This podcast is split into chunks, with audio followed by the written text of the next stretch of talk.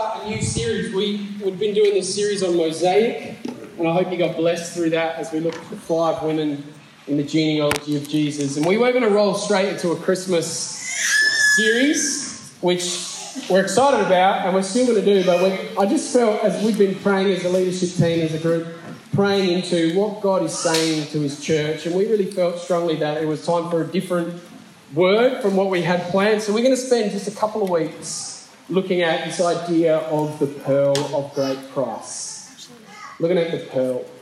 Um, and a lot of it really flows out of just this heart for discipleship. We've been talking about discipleship and talking about how, how do we make disciples, you know? Like, at the end of the day, what we're on about is discipleship. At the end of the day, what we long to see is that people are passionately following Jesus. And all of this is just rubbish if all it is is a performance, if all it is is a show, if all it is is just gathering as a social club and doing stuff and having people know who Hills Baptists are, all of that is just rubbish. It's like, if that's what this is, then I'm out.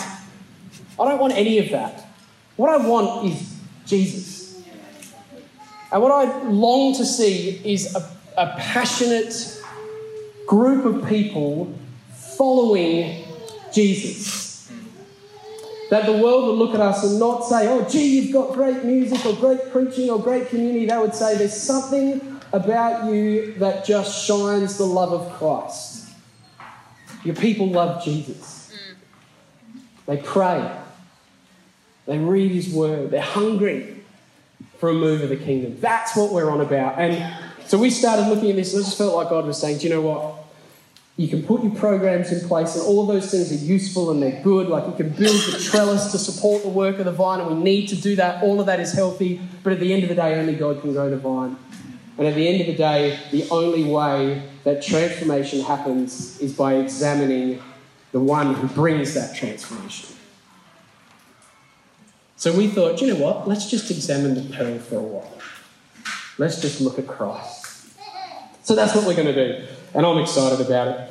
Um, so if you've got your Bibles, we're sitting in Matthew 13, as I read before. Uh, there's another beautiful verse which I want to read to you from 1 Timothy chapter 1.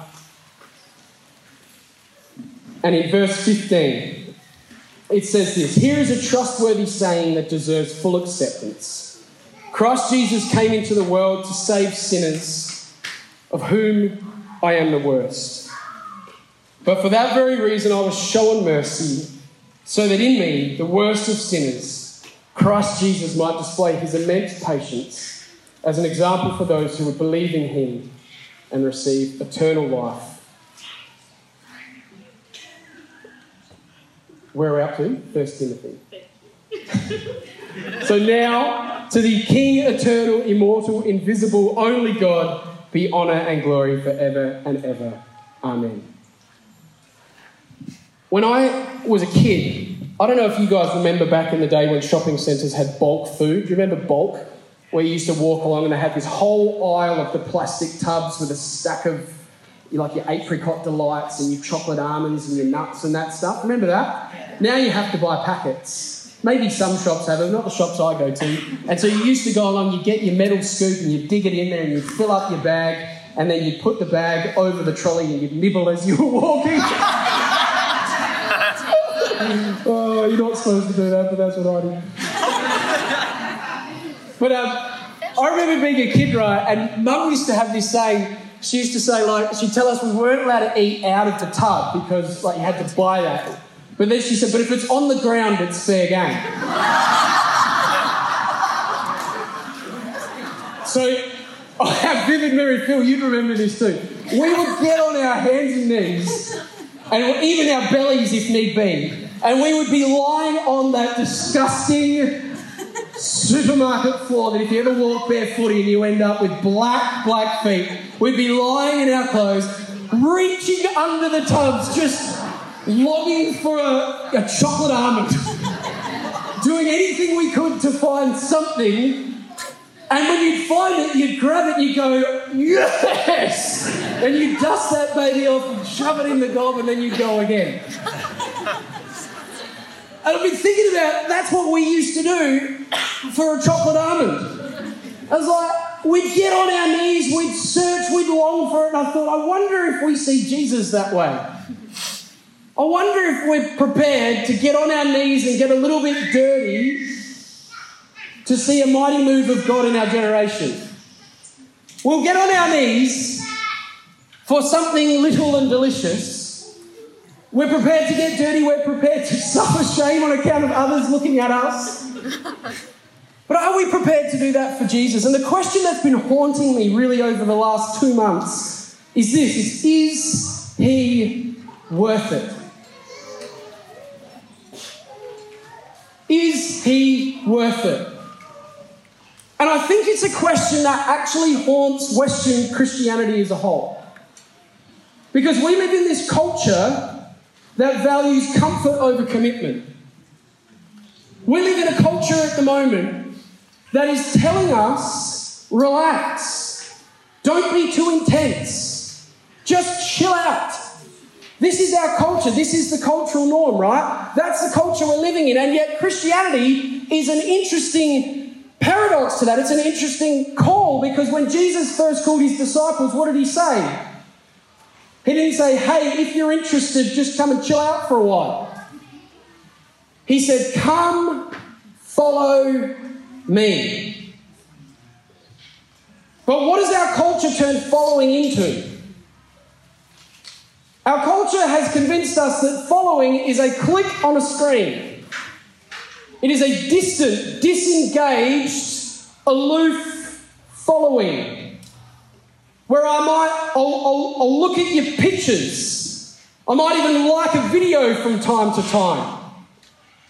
I might even subscribe. I'm following. But there's no relationship, there's no investment.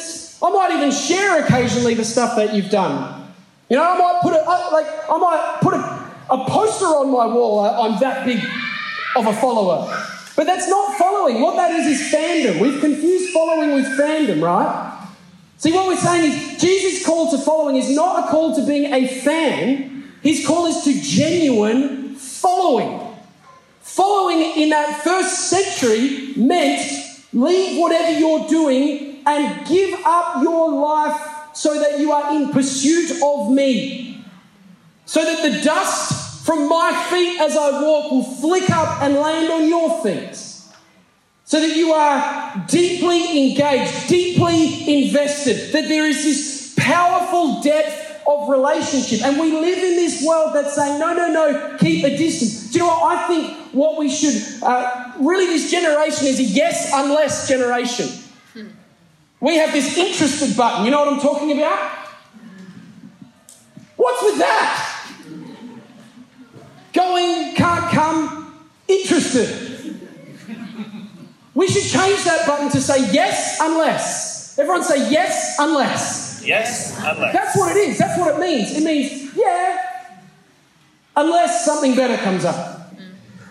Yeah, unless, like, I'm not feeling so well. Or, yeah, unless the weather's bad. Yeah, unless my kids are just being annoying. Yeah, like, unless someone else comes, you know what I mean? Like, we've got this yes, unless culture about us now. And the, the, the interesting thing is, is that yes, unless culture is actually creeping into the church. It's actually creeping into the body of Christ. We're like, you know, we're like, yeah, Jesus, man, I love you. I am a fan. I think you're fantastic. You know, when you said that thing to that person that time, oh man, like right here in the tingles, Jesus, that was cool. And when you did that thing for that blind guy, wow, so good, so so good. You know, I like I really do like you, Jesus. In fact, you know, I even share your stuff online so that others would know how great I think that you are. But I don't know if I like I got stuff going on. You don't have kids. You never had kids, Jesus. You don't understand how difficult that can be. Uh, it's cold today, Lord, and I'm, I'm not sure that I can commit to that because my friend Janelle and Janine and Jeremy and Janice, they're all coming over and we've got this barbecue planned and I don't know if I've got time to pray this morning because I've got to prepare. Are you hearing me? We have this entire generation that's a yes unless generation, and Jesus, in the midst of this, is saying, I've not called you to be a fan, I've called you to be a follower. What will the church do about it? Because the cultural norm is to let's just be fans of Jesus. Let's chill out. Let's enjoy him. Let's share his stuff. Let's have some songs. Let's occasionally come to church maybe once a month just to keep connected. Let's read the word every now and then. Maybe occasionally I might join a prayer meeting. But that's fandom. The call of Christ is this call to following. And paradoxically, the most fascinating thing about it is that as we commit and as we offer ourselves up and as we step into sacrifice, it's actually where we find genuine meaning in life. Like, ask our culture right now with this Western secular worldview of just do whatever I want to do whenever I do it. Ask our culture how they're traveling.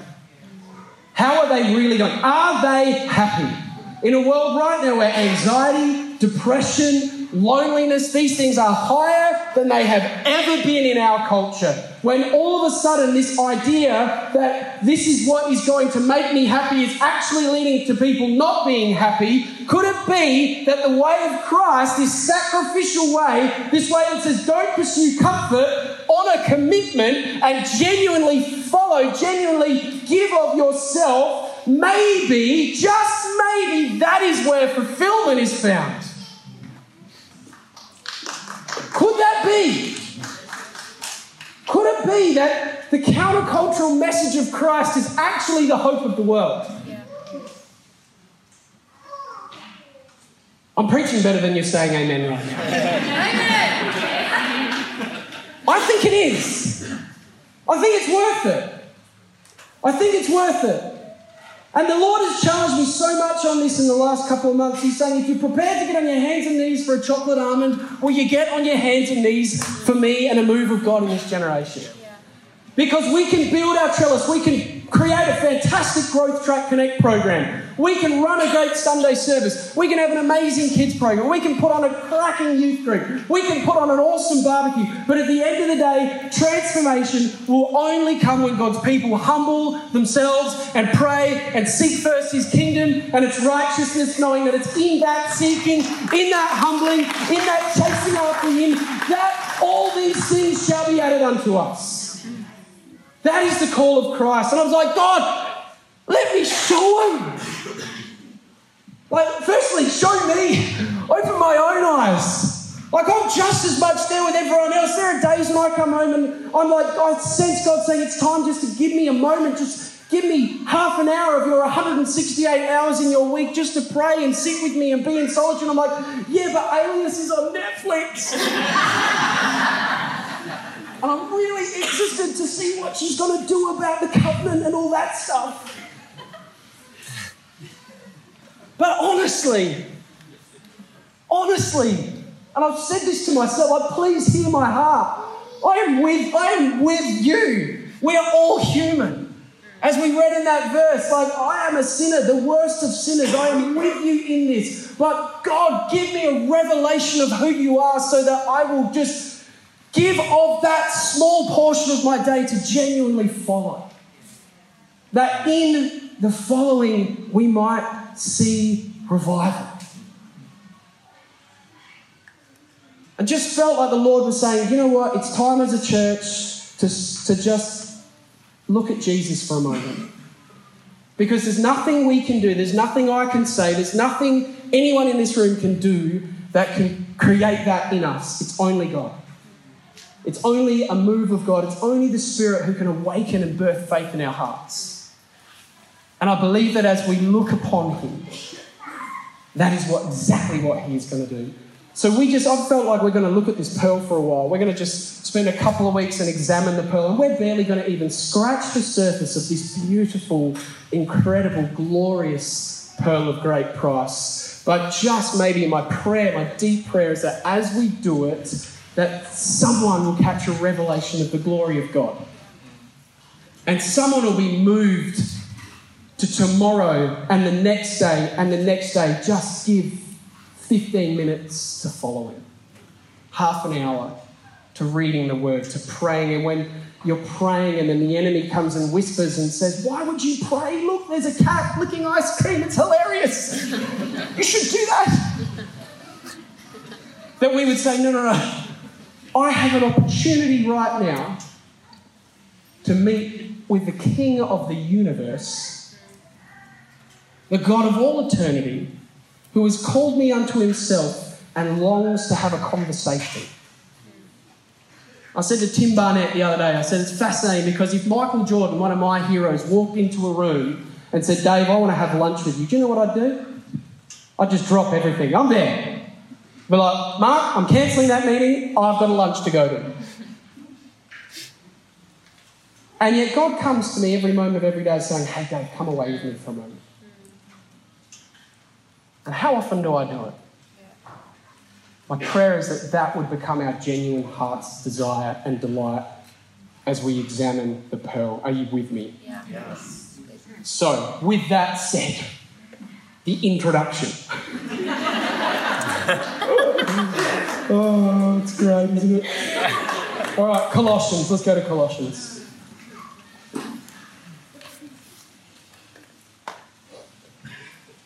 Because the heart of this question, like the heart of the question is, is Jesus worth it? Really, the question I'm asking is, is he more valuable? What's more valuable? The king or comfort? What's more valuable, the king or comfort? And I want to suggest to us that the king is more valuable. He's worthy of our time. And the reason he's worthy of our time today, what we're going to examine is this idea of rescue. Someone say rescue. From Colossians chapter 1, verse 13. Speaking of Jesus. For he has rescued us, everyone say rescue, from the dominion of darkness and brought us into the kingdom of the Son he loves, in whom we have redemption, the forgiveness of sins. He has rescued us from the dominion of darkness. You know the bloke who wrote this gave up a fabulous career in religious and political leadership and offered his life as a sacrifice so that the Gentiles could know the gospel of Jesus Christ. I wonder what Paul and Andrew and, you know, John and James and Nathaniel and Phil, all these guys would say about the church today. Would they tell us he's worth it? You better believe it, tell us he's worth it. He's worth it. You know, beginning of this year, um, I haven't really, I haven't shared this story too much with people. Beginning of this year, in January, I was actually in a boating accident. I was with my brother-in-law, and I had my two boys, Bailey and Benji, and we have this old boat which we just sold. It's a shocking boat, but you might remember beginning of this year, there was like this beautiful 40-degree day, super calm, super like it was awesome, and everyone was there. It was like we're we were in a down south. And it was the one day where it was like Woolworths at Christmas, right? There were people everywhere, cars everywhere, boats everywhere, and we were going to go fishing. Dan and I thought we'd take the two boys and we're going to go fishing. We're going to catch some squid. We're going to have a great time. So there's laughter and there's joy and there's all this excitement. So we back the boat down. It's lining up next to the pontoon. And because it was so busy, this other bloke backs his boat down, so it was two at a time. And uh, Dan jumps in. I put the life jackets on the boys. We had the canopy up on the on the top of the boat. And I said to Dan, "Should we just spin it around so we can just drive forwards?" He goes, "Oh no, no, no, she'll be right. We'll just whack it in reverse." So yeah, yeah, no worries. And so we're sitting in the boat, and Dan goes to hit reverse, and the engine just goes like it's going to blow up. And so Dan hits it back into neutral, but instead of going to neutral, the boat just takes off and just flies straight up the back of this really nice boat in front of us, and there's the pontoon. So Dan, trying to avoid that boat, turns right and he goes up part of this boat, and then this part of the boat hits the pontoon, and the whole boat just goes and does a full backflip and lands in the water with the canopy on. And so as we're flipping, you know when a thousand things go through your head at once and your whole life passes through your eyes? In that moment, I'm there, and so Bailey was next to me, Benji was next to me, and I grabbed him and I tried to jump through this little window in the canopy to leap out. So I thought if I can just get out of here, then we'll be okay. But as I jumped, the boat landed, and I was stuck in between the canopy and the boat, underwater, holding Bailey, thinking, oh no. And I had this moment I thought, I have to let go of him if I'm like if I'm any chance here, I've got to let go of him. Lucky these things are flimsy, so I let go of Bailey. I started thrashing around. The canopy kind of snapped. I got out. I came up for air. When I popped up for air, my brother-in-law was up, and my boys were nowhere to be seen. And in that moment, you would like to think as a father you would be cool, calm, and collected, but I was none of those things. And I just started yelling. I was like, Where's my boys? Completely lost the plot. And people started running, and in that moment, my brother in law says he just had a Holy Spirit moment. He said, he just, it was like everything went calm, everything went still. He dove down under the water, he opened his eyes, he could see the life jacket. He reached in and he grabbed one, yanked him out. That was Benji, up he popped. Then he, he like grabbed the other one, up came Bailey, coughing and spluttering. And then he hopped up on the pontoon and he burst into tears. And I remember just this guy ran up and he, they yanked the boys, like before you knew it, there was people everywhere. They yanked the boys out. This guy's hugging my boys. He's like, You little legends. and then he's hugged me and oh, no, no. But I remember sitting there in that moment after reflecting with Dan, I just, as we were talking about it, I was like, man, I'm so thankful for you. Because there is no way that those boys could save themselves. They were trapped underwater in the dark, nowhere to go. And the only possible way that they could have life was if someone crashed the waters, dove into their situation, and yanked them to freedom. That is what Jesus has done for us. The scripture tells us in Ephesians 2 that we were by nature objects of wrath, that we were lost, that we are people in desperate need of rescue, that we are engulfed and surrounded and encased by waters of brokenness and decay. That is our state, and someone has to crash the waters and rip us into safety. Humanity needs rescuing. And the great story of the gospel, the great story of the scriptures, is that God is our rescuer.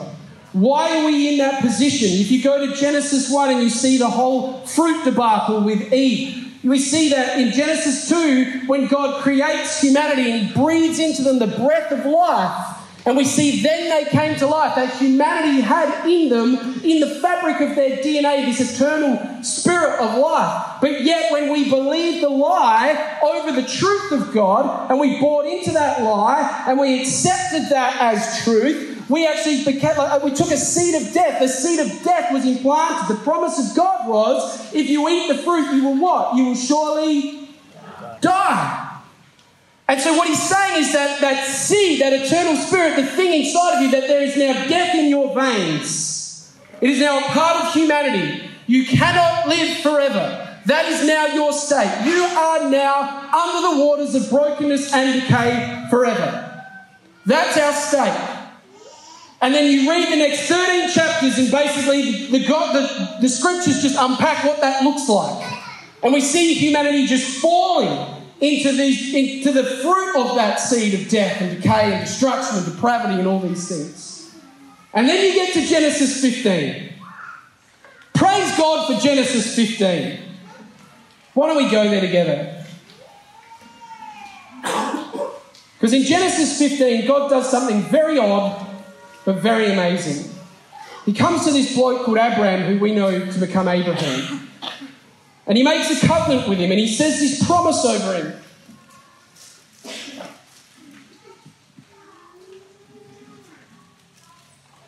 And he says in verse 4 when the, Lord, when the word of the Lord came to him, this, this man will not be your heir, but a son who is your own flesh and blood and will be your heir. And he took him outside and said, Look up at the sky and count the stars, if indeed you can count them. Then he said to him, So shall your offspring be. And he goes on and he starts to proclaim these beautiful promises of who he is and what he's going to do for Abraham. And verse 9, the Lord said to him, Bring me a heifer, a goat, and a ram, each three years old, along with a dove and a young pigeon. And Abraham brought all these to him, cut them into two, and arranged the halves opposite side of each other. The birds, however, he did not cut in half. The birds of prey came down on the carcasses, but Abraham drove them away. As the sun was setting, Abraham fell into a deep sleep, and a thick and dreadful darkness came over him. Then the Lord said to him, Know for certain that for 400 years your descendants will be strangers in a country not their own, and they'll be enslaved and mistreated there. But I'll punish that nation. Verse 15. You, however, will go uh, to your ancestors in peace and be buried at a good old age. And then he goes on. And then in verse 17, when the sun had set and the darkness had fallen, a smoking fire pot with a blazing torch appeared and passed between the pieces. And on that day, the Lord made a covenant with Abraham and said, To your descendants I will give this land. So that's a weird story. That is a weird story. What is happening? This is an ancient practice, right? When you were making a covenant with someone, not a contract, a covenant, which is basically saying, I'm promising you something. And so what they would do is they'd take animals and they'd split them in half. And when they made that covenant, they would walk together through the pieces and they're saying to each other, if one of us breaks this promise, we will become like these animals. We will suffer death because the promise was broken. So it's this beautiful promise of, you know, we say in, in a marriage vow, until death do us part. This is a covenant. This is saying this is what's going to happen. Now, watch this. So, God's making this promise to Abraham saying, I'll be your God if you worship me, if you follow me. I'll be your God and I'll bless you and I'll bless all the nations of the world, right? He's saying, I'll do it. And here, let's make a covenant together about this. You worship me as God and I'll be your God and I'll bless you. So, he sets up the pieces and then what happens? Do they both walk through together as is the custom? No. Who goes through the pieces? God. What is he saying? He's saying, I am taking responsibility for this promise, for this covenant, in and of myself. He's saying, if you fail, which you will, because you're human, I will fulfill my promise by consuming death upon myself.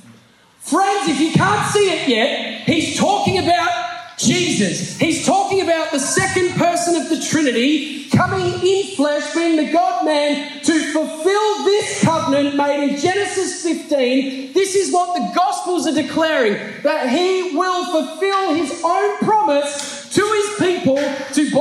and restore us and make us new, to fix the problem of Genesis 2 to fix the problem of death, to fix the problem of depravity, to remove the seed of death and implant the seed of life again. And then you fast forward and you get to the Gospels, and it's awesome, guys. It's so good because you get to the Gospels and Jesus is there. And in Matthew chapter 3, you see an encounter with a leper, right? Now, usually what happens with a leper is if you touch someone who's unclean, if, you, if, if a clean person, if someone who's not infected touches an infected person, what happened? What happened? What's the natural way of, hum- of humanity? The person who is uninfected gets what? They get infected, they get the disease. That's what happens in the brokenness of humanity. What does Jesus do to the leper? He touches him, and something ridiculous happens. What happens? The leper gets made clean. The leper gets made clean. What is in Jesus is imparted to the infected person, not the other way around. Death doesn't consume life, life consumes death. The gospel writers are trying to show you a deeper narrative to what is going on. It's not just a great story of healing, there's something deeper. Go a little bit further. Go to the woman with the issue of blood. What does she do to Jesus? Again, normally, if someone with an issue like that touches someone who's clean, the person who is clean becomes unclean. But what happens? She touches Jesus and she gets made clean. And Jesus doesn't. What is in Jesus gets imparted to her, not the other way around. It's awesome. Go again. Look at the, the, uh, the widow's son, the, the, the dead boy in Nain. He's dead. If you touched a corpse in that culture, what happened? You became unclean. You were the one who was infected by the seed of death. But what happens? Jesus touches the boy, and the boy raises to life.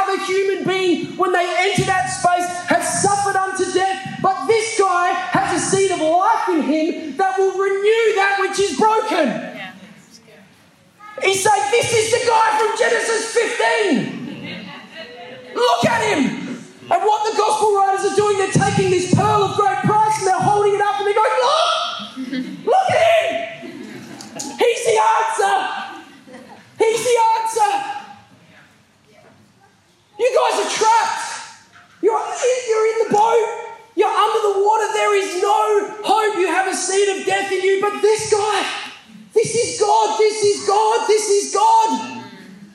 And He will bring life. He is the one who will rescue. He is the one who will crash the waters of human history so that He can reach into our story, rip us by the jacket, and draw us into life eternally. And not just the future present hope, but right now because he said that he will send the Spirit and he fills us with his Spirit that we might have that seed of life in us and that we might go into the world and make disciples of all nations and see God's kingdom come on earth as it is in heaven. Oh, I'm preaching right now.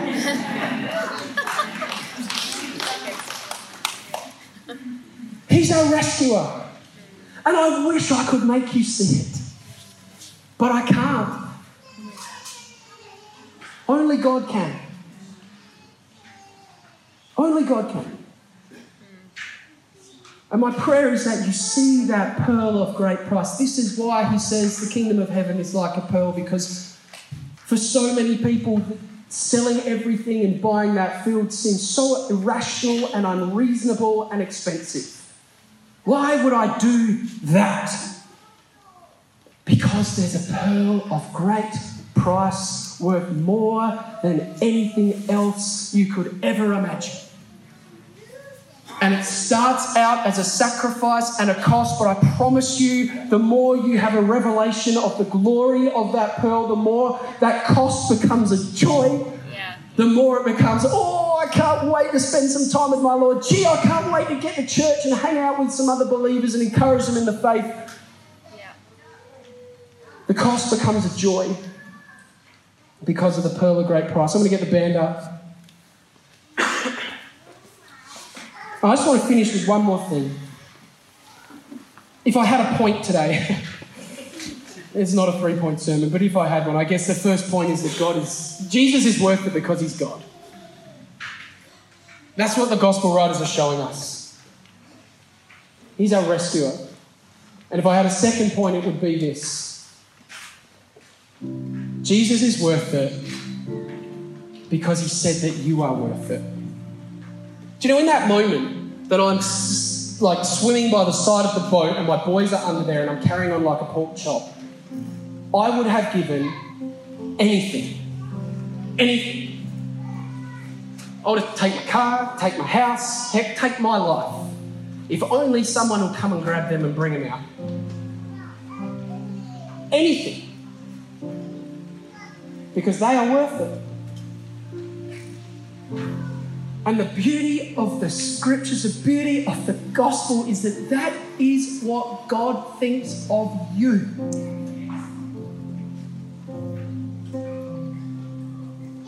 He sees you under the water and he says, I will give even my son so that you can be rescued and redeemed. And we have an entire world that's telling you that your worth is based on those number of people who say, Yep, I'll be your fan, I'll be your follower. And God says, No, no, no, no. I am committed to you. I'm committed to this gospel. I'm committed to this cause to redeem and rescue humanity because I love you. Because you're worth it. Because you're mine. Because you're mine.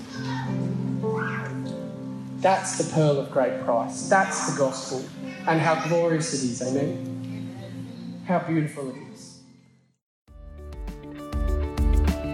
You've been listening to a sermon from Hills Baptist Church. To find out more or to hear other great content, find us at hillsbaptist.com or on your podcast app.